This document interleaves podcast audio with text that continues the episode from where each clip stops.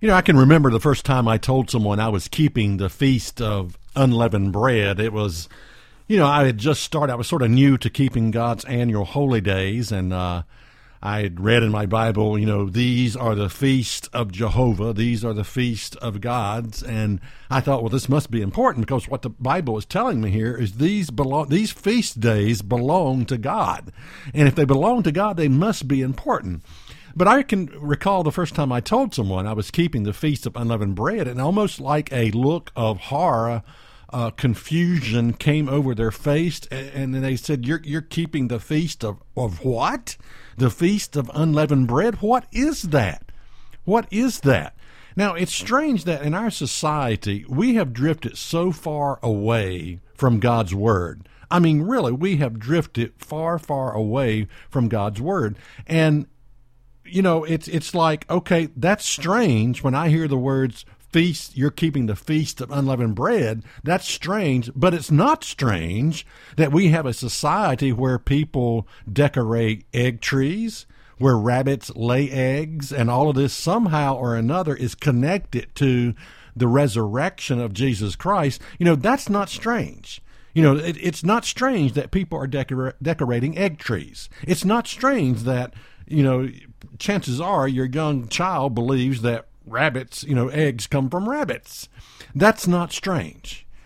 But it is strange when I repeat a phrase that is in the Bible, the name of one of God's holy days, the Feast of Unleavened Bread. That's strange. That falls, you know, th- there's this confusion, there's this look of, I don't know what you're talking about when you tell people you're doing this. I remember another occasion I told, you know, a person that I was going to a foot washing, you know, that at a Passover that we we when we renewed that covenant with Jesus Christ, that we made at baptism, that we uh, wash one another's feet. And I said, "You've never heard of that?" And he said, "Man, I've heard of a lot of things. I've been to a pig picking, picking. I've been to this and that, but I've never heard of anything called a foot washing." And again, I mean, you think, okay, Jesus said, If I then, your Lord and Master, have washed your feet, you also ought to wash one another's feet. Now, I mean, there's hardly anything more absolute than those words. Uh, if okay, if I've done this to you, you ought to wash. I mean, how do you get around that? How how do you how do you weasel your way out from under that? What Jesus said, you ought to wash one another's feet. I, I don't know how you get around it, but our society, our religious society, manages to get around it. Whatever religious people don't want to do, they come up with a theology that that justifies why they don't do what the Bible clearly says to do. I mean, that's just that's religion in a nutshell. It is theologies built around dismissing the will of God.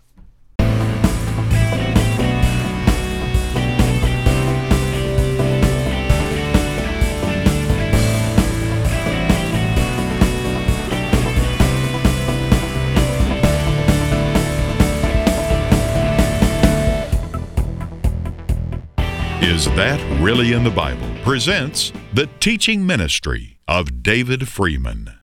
Okay, what is the meaning of the Feast of Unleavened Bread? Well, in Exodus 12 and verse 15, it says, Seven days shall you eat unleavened bread. Even the first day you shall put away leaven out of your houses. For whosoever eateth unleavened bread from the first day until the seventh day, that soul shall be cut off from Israel.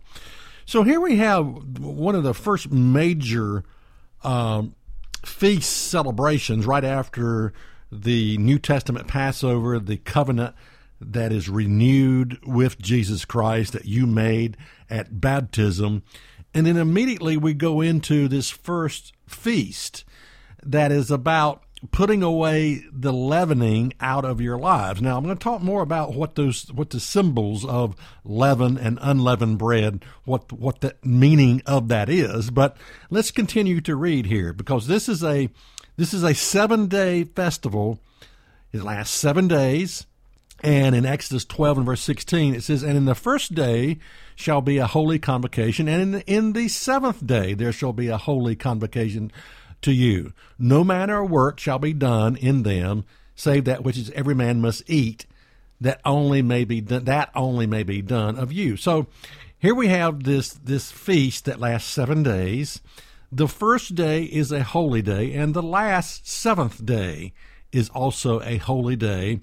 And it tells us that we are to have a holy convocation. In other words, a these days are referred to as Sabbaths or high high Sabbaths of God. The first and the last days are holy. Continue on. And you shall observe the feast of unleavened bread, for in this, this self same day have I brought your armies out of the land of Egypt. Therefore shall you observe this day in your generations by an ordinance forever. In the first month, on the fourteenth day of the month, at even, you shall eat unleavened bread until the one and twentieth day of the month at even. So we're go- we've got this period of time of seven days that we're going to be eating unleavened bread. And again, what is the symbolism of unle- of eating unleavened bread? Well, we're going to cover that in, in just a little bit. Exodus 12 and verse 19. Seven days shall there be no leaven found in your houses, for whosoever eateth that which is leaven, even that soul shall be cut off from the congregation of Israel, whether he be a stranger or born in the land. Okay, so really what we have here is something if I if I could give you something to relate to, it would be spring cleaning. In other words, uh, people know okay, wives, eh, well not just wives but husbands also, they get together, you know, you have this home, you get busy in the spring you got your spring cleaning. You're going to clean everything inside the house. You're going to dust everything. You're going to mop the floors. You're going to clean the carpet. And then maybe the husband is outside and he's preparing for, you know, this spring cleaning of cleaning up the sticks and the leaves out of the yard. And you're preparing your garden to plant your garden.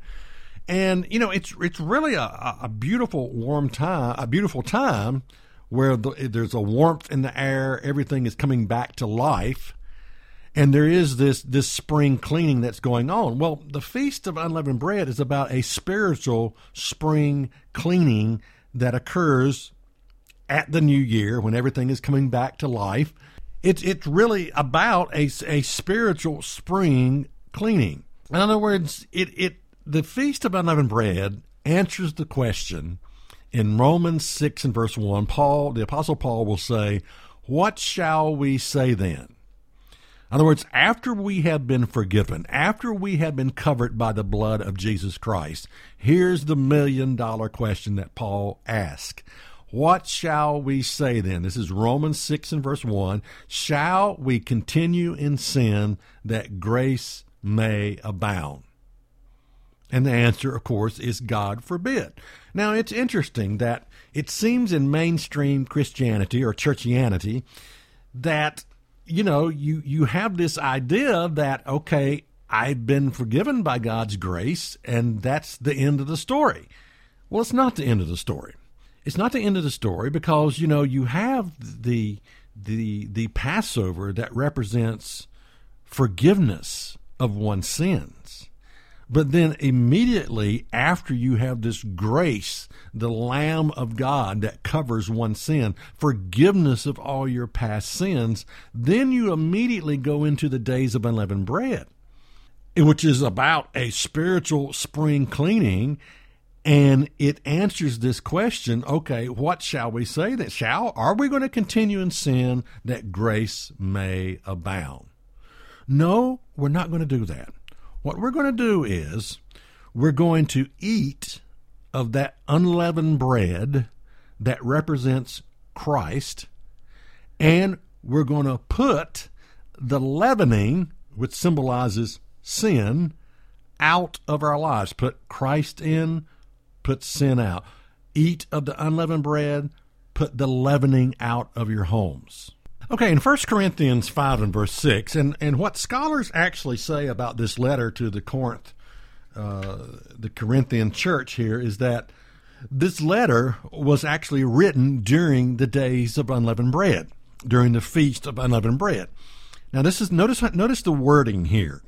It says Paul says in 1 Corinthians 5 and verse 6, "Your glorying is not good. Know you not that a little leaven leavens the whole lump?" Now, leavening here during this feast, it, it symbolizes sin. And in, other words, a little sin that you willfully tolerate only leads to more sin. This is the concept of, of leavening, you know, the, the little starter that you add in the dough uh, you know, it, it begins to spread and fill out. And, you know, it, in other words, a little leavening will leaven the whole lump. All you got to do is just tolerate. And again, stay with me on this.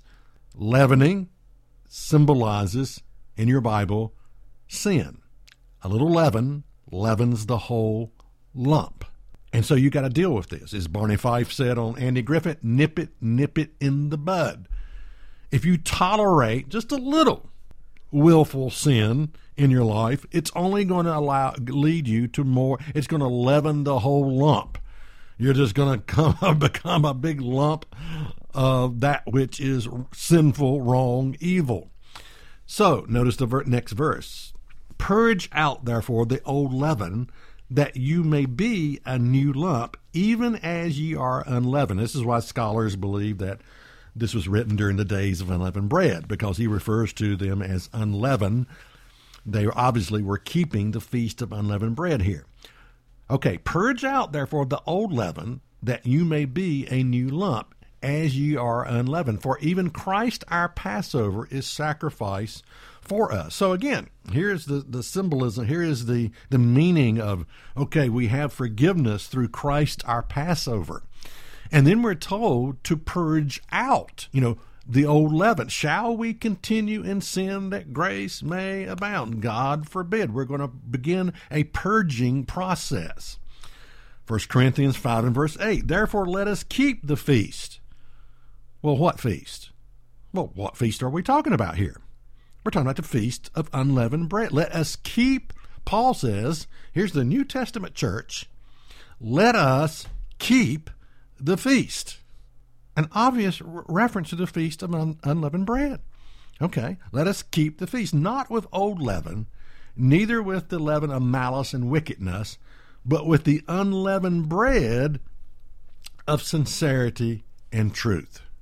So let's go back to this verse in Exodus 12 and verse 15. Seven days shall you eat unleavened bread. Now, where do I get unleavened bread? Well, you can bake it yourself. You can make it. You're going to need a recipe to do that. Many of the churches of God can send you a recipe, an unleavened bread, you know, uh, recipe for making that flat bread, or you can buy matzos or at the grocery store that unleavened flat bread. I mean, this is something you can actually purchase at nearly any grocery store, and it is unleavened. But it also says, You shall put away leaven out of your houses during this seven day festival of unleavened bread. Okay, now what does that mean? You're going to put the leavening out of your homes. Well, leavening is, uh, let, me, let me just give you a definition of what leavening here is. Leavening is an agent that produces fermentation. Leaven agents produce gas, air, or steam that expands when heated, making the result resulting product light and altering grain textures. And so it's what makes bread fluffy. It's what makes a big biscuit, you know, all fluffed out or whatever.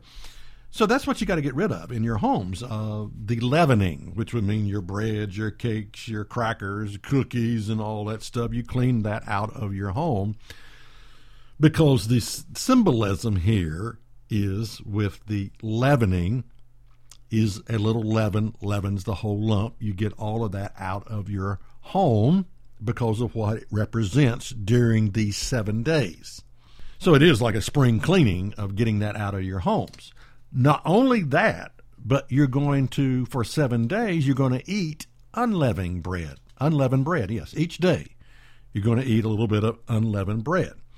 Now, again, the unleavened bread that you eat represents Christ. The leavening represents putting sin out. You know, the concept is very simple put Christ in, put sin out, put Christ in, put sin out. Now, this is actually, you know, this is something physically that you're actually doing here. And I know a lot of people think, well, that's a lot of trouble. And yes, it is a lot of trouble.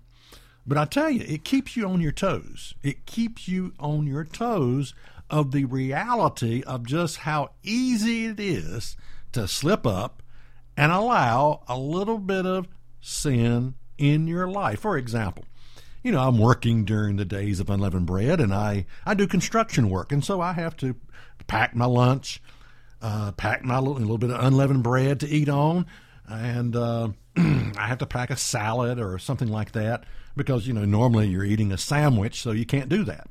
So during the days of unleavened bread, you know, I go through the drive-through, and I, all of a sudden I'm finding myself ordering a burger, you know, and all of a sudden I realize, wait a minute, I can't, I can't. That's the the leavening in the bread. Okay, I can't eat that.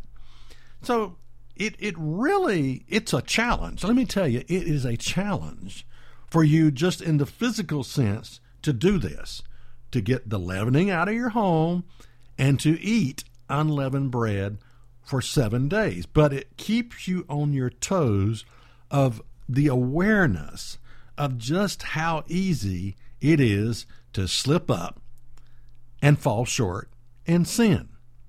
It's a very healthy practice to keep the days of unleavened bread. And it reveals okay, this is what God is up to. God, yes, Christ died for our sins. He wants to forgive us of our sins. And yes, we have a high priest who sits at the right hand of God, ready to make intercession for us. But shall we continue in sin that grace may abound? No, God wants us to purge out the leavening out of our lives. God wants us to eat of Christ, in the, unleavened bread, to ingest Him daily.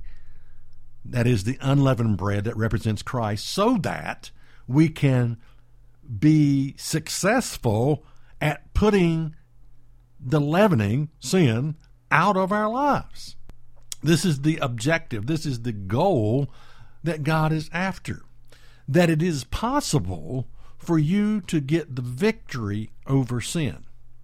Now, I know that, okay, everybody sins, everybody slips up. I understand that. But let's just take one sin at a time. Let's take whatever that thing that you're struggling with, the, the, the, the thing, the number one thing that, you, that really gives you a challenge, whatever it may be. Is it possible for you to overcome that? Is it possible for you to get the victory? And the answer is yes, it is. With God, all things are possible. That's the message of the Feast of Unleavened Bread, that it is possible for you to be a winner when it comes to overcoming sin. Now, someone had asked me, okay, what is the difference between Easter and Passover? Because there, there, there seems to be well, there's an incorrect translation in the King James Bible, at least. Uh, other translations has have this uh, correctly rendered, but in the King James, because that is my favorite, but in the King James, it will say in Acts 12 and verse 4, and when he had apprehended him, uh, he put him into to, to prison to keep him, intending after Easter to bring him forth to the people. Now, what's interesting is the King James translator took this word, that word Easter, if you look it up in a concordance, it means Passover.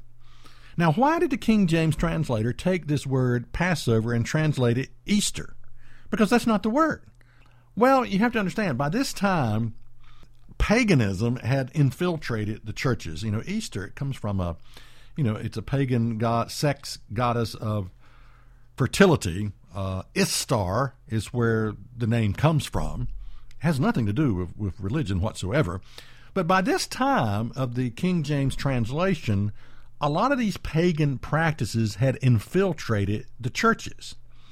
In other words, by this time, the Sabbath has had been abandoned for Sunday keeping, and the holy days that we're studying right now with the Feast of Unleavened Bread, the holy days had been abandoned for the two major holidays that we see today Christmas and Easter. Now, that is just simply a fact of history. The early New Testament church, they did not keep Easter. They did not run around hiding eggs and, and decorating egg trees, nor did they celebrate in a sunrise service the risen Savior. Now, how do I know they didn't do that? Well, you have to study the Bible. You have to look at what the Bible actually says.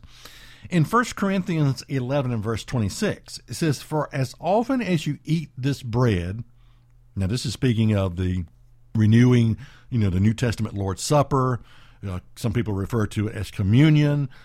But it talks about after, as often as you eat this bread, and this bread is unleavened because it represents Christ, and drink this cup, which represents his blood, you do show the Lord's death till he come.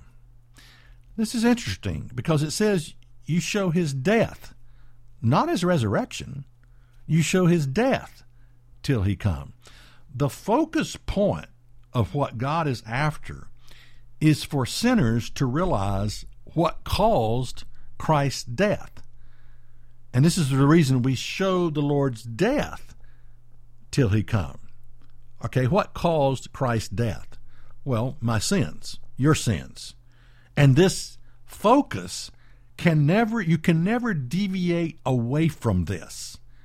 It is not God's will for people in religion to deviate away from what caused Christ's death. Because what caused Christ's death are it is my sins, your sins, the sins of humanity. That is the focus point of the gospel. If you don't start there, you don't need to start in religion at all. You don't need to start being religious. So to deviate away from this and say, well, let's just focus on the risen Savior. I have life because of Christ, because Christ rose from the dead. You know, I'm, I'm, that's a good. It's good that Jesus rose from the dead. I am thankful that Jesus rose from the dead. I am grateful that Jesus rose from the dead. But your Bible says, as often as you eat this bread and drink this cup, you do show the Lord's death, not his resurrection, till he come. And so when you start playing around with the Word of God and you say, well, I'm, I'm really not that concerned. You know, after all, we focus on Christ, what caused Christ's death. We're going to have to call people sinners and we're going to have to call them out and point out their sins. And, and that's just sort of hard to come about. Let's just forget that and let's just focus on we all have life because Christ rose from the dead. And you see, that's sort of where we are as a nation. We, we churches are full of unconverted Christians. Why? Well, one reason because they're not doing this right here in 1 Corinthians 11 and verse 26. For as often as you eat this bread and drink this cup, you do show the Lord's death till he come. The focus is on what caused his death, and that is a three letter ugly word. It's called sin. And that's what the focus is all about let's deal with this issue. And and let's deal with this sin issue. And that is the meaning of the days of unleavened bread. Let's by the grace of God by the power of God's Holy Spirit let's deal with this issue of sin let's purge out the old leavening. And let's eat of that unleavened bread which represents Jesus Christ. And by eating of him and constantly putting him in our lives we can put we can purge ourselves of the sinful leavening uh, that is in our lives. This is what the focus is is to be about. So there's a huge difference between easter and and passover. It number one it's an incorrect translating of the word. The word there easter found one time in your bible uh, acts 12 and verse 4 should be translated Passover because that's what they were keeping. That's what the New Testament church was keeping back then. They were not keeping a pagan day uh, that derived from the uh, sex goddess Ishtar, a, a god of fertility, with all of the fertility symbols of eggs and lilies and rabbits and whatever you want to talk about. No, they were not keeping that. They were keeping the Passover. You know what is sad is how that our society, our religious society, have lost track of these holy days, which are really about a compass. The holy days are about a compass that keeps us aware of who and what God is, who and what God is doing through mankind. What's it all about? You know, what is real salvation? What is what is God after? Let's, let's say, what is God after once He forgives us of our sins? What next?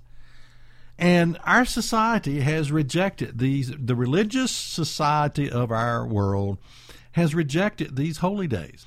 And you know, as you read the Bible, I mean, you read in the book of Acts, you read that concerning Herod, it said he killed James, the brother of John, with the sword. And then in Acts 12 and verse 3, it says, And because he saw it pleased the Jews, he proceeded further to take Peter also. And then there's this reference Then were the days of unleavened bread.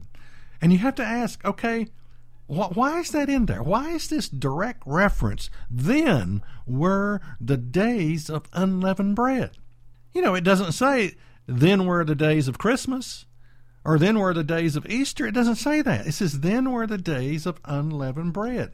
And then you have in Acts 20 and verse 6, and we sailed away from Philippi after the days of unleavened bread and came unto them to Troas in five days, where we abode seven days. Okay, Paul is traveling after the days of unleavened bread. Here is a reference again to the holy days. You know, if these days are not important, then why was the New Testament church keeping them?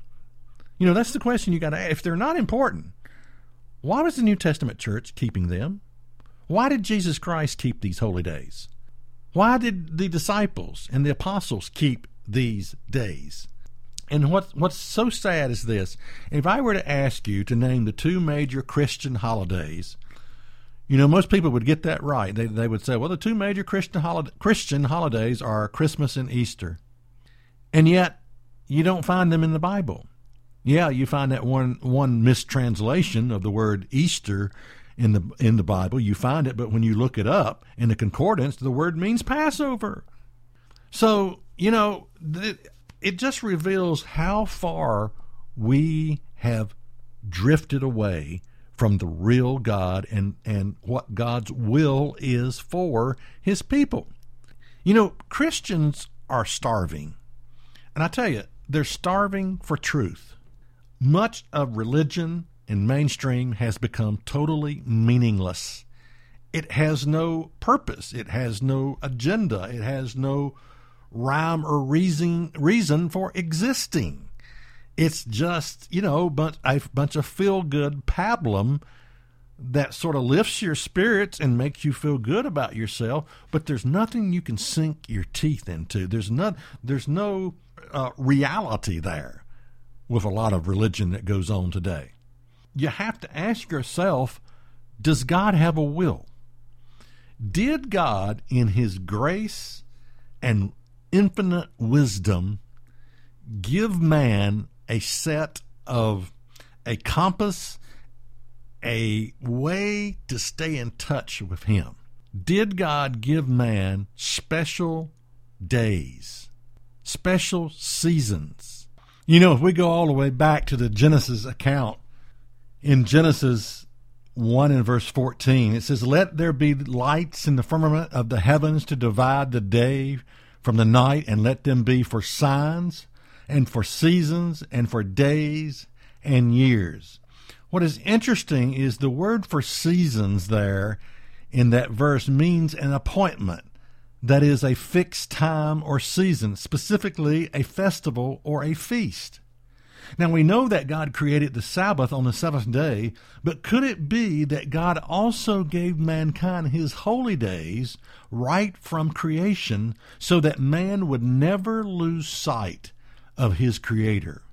And I tell you what is even more astonishing that is totally overlooked is that the holy days are all about Jesus Christ. They actually point to Christ, what he has done, what he will do in the future. I mean, you have the Passover, the shed blood of Jesus Christ. When I see the blood, I will pass, I will pass over you the Lamb of God that takes away the sin of the world. Okay, it's all about Jesus Christ. Then you have the Feast of Unleavened Bread, which is about putting Christ in, eating of that unleavened bread, and putting leaven the sin out of your life. How are we going to put sin out of our lives? We take in Christ, we put sin out. It's all about Jesus Christ. Then you have Pentecost, receiving the Spirit of Christ. And then you have uh, trumpets, the Feast of Trumpets, which is about the return of Jesus Christ. You have uh, atonement, which is all about the atoning work of Jesus Christ. You have the Feast of Tabernacles, which is about Christ tabernacling, you know, with us in this physical body. It's about the soon coming government of Christ on this earth, the Feast of Tabernacles. Then you have the last great day when when you know which is really all about Christ's mercy none can come to me unless the Father draw him, and that at the last great day, all those who never had a chance, who are not being called at this time, will get their first chance for salvation later on uh, during the, the resurrection back to physical flesh and blood, the valley of dry bones, you know. And God says, I will put my spirit within them. And, and here you have a physical resurrection back to life and these people say, hey, we thought our hope was lost. We thought, you know, God had given up on us. And here we are resurrected now, and God is going to do a marvelous work inside of us.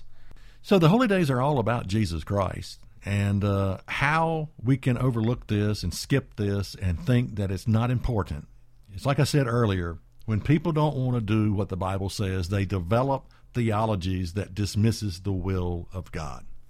For more information, check us out online at isthatreallyinthebible.net. Listen to the podcast, watch the weekly program, worship with us on our weekly Sabbath service, and be sure to visit our free bookstore. Again, the website is isthatreallyinthebible.net.